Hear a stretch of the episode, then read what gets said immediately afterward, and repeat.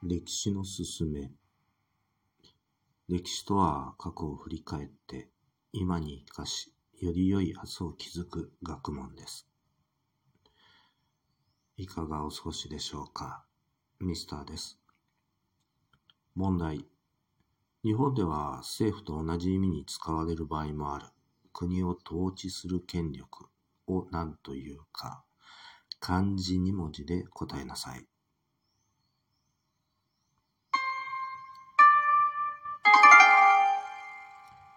答えは政権です。